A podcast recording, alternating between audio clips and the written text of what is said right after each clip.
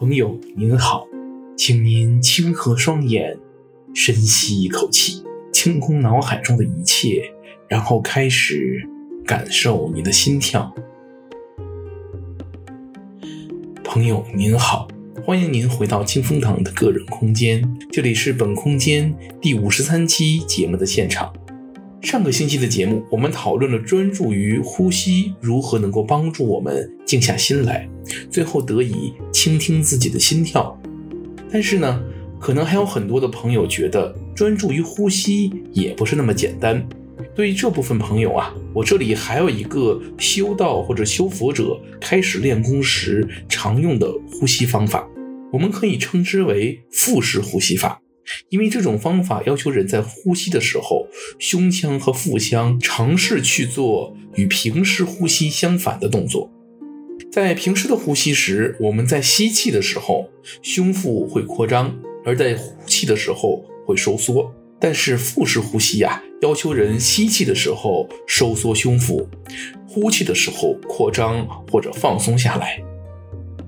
这样做的目的有两个，一个是将注意力。集中在胸腹动作是比较容易的，比单纯注意呼吸更不容易分神。同时，这个动作可以帮助人加强腰腹的力量。中国传统法称之为气，也就是现在美国流行的一种说法，叫做 core energy。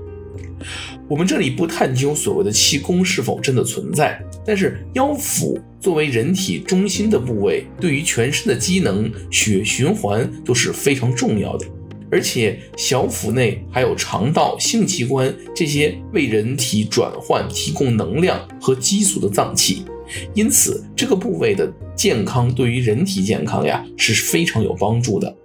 这里我们再重复一遍腹式呼吸的要领：在吸气的时候有意的收缩自己的胸腹，在呼气的时候让自己的胸腹扩张并放松下来。如此进行三十到四十次之后，再尝试我们之前介绍的关注呼吸法和关注心跳法，让自己身心彻底静下来和放松下来就比较容易了。最终呢，我们的目的是不再遭受失眠的困扰。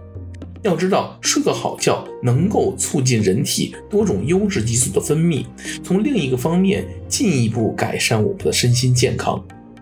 节目的最后。让我们再次为香港抗争的学生们祈祷，香港加油！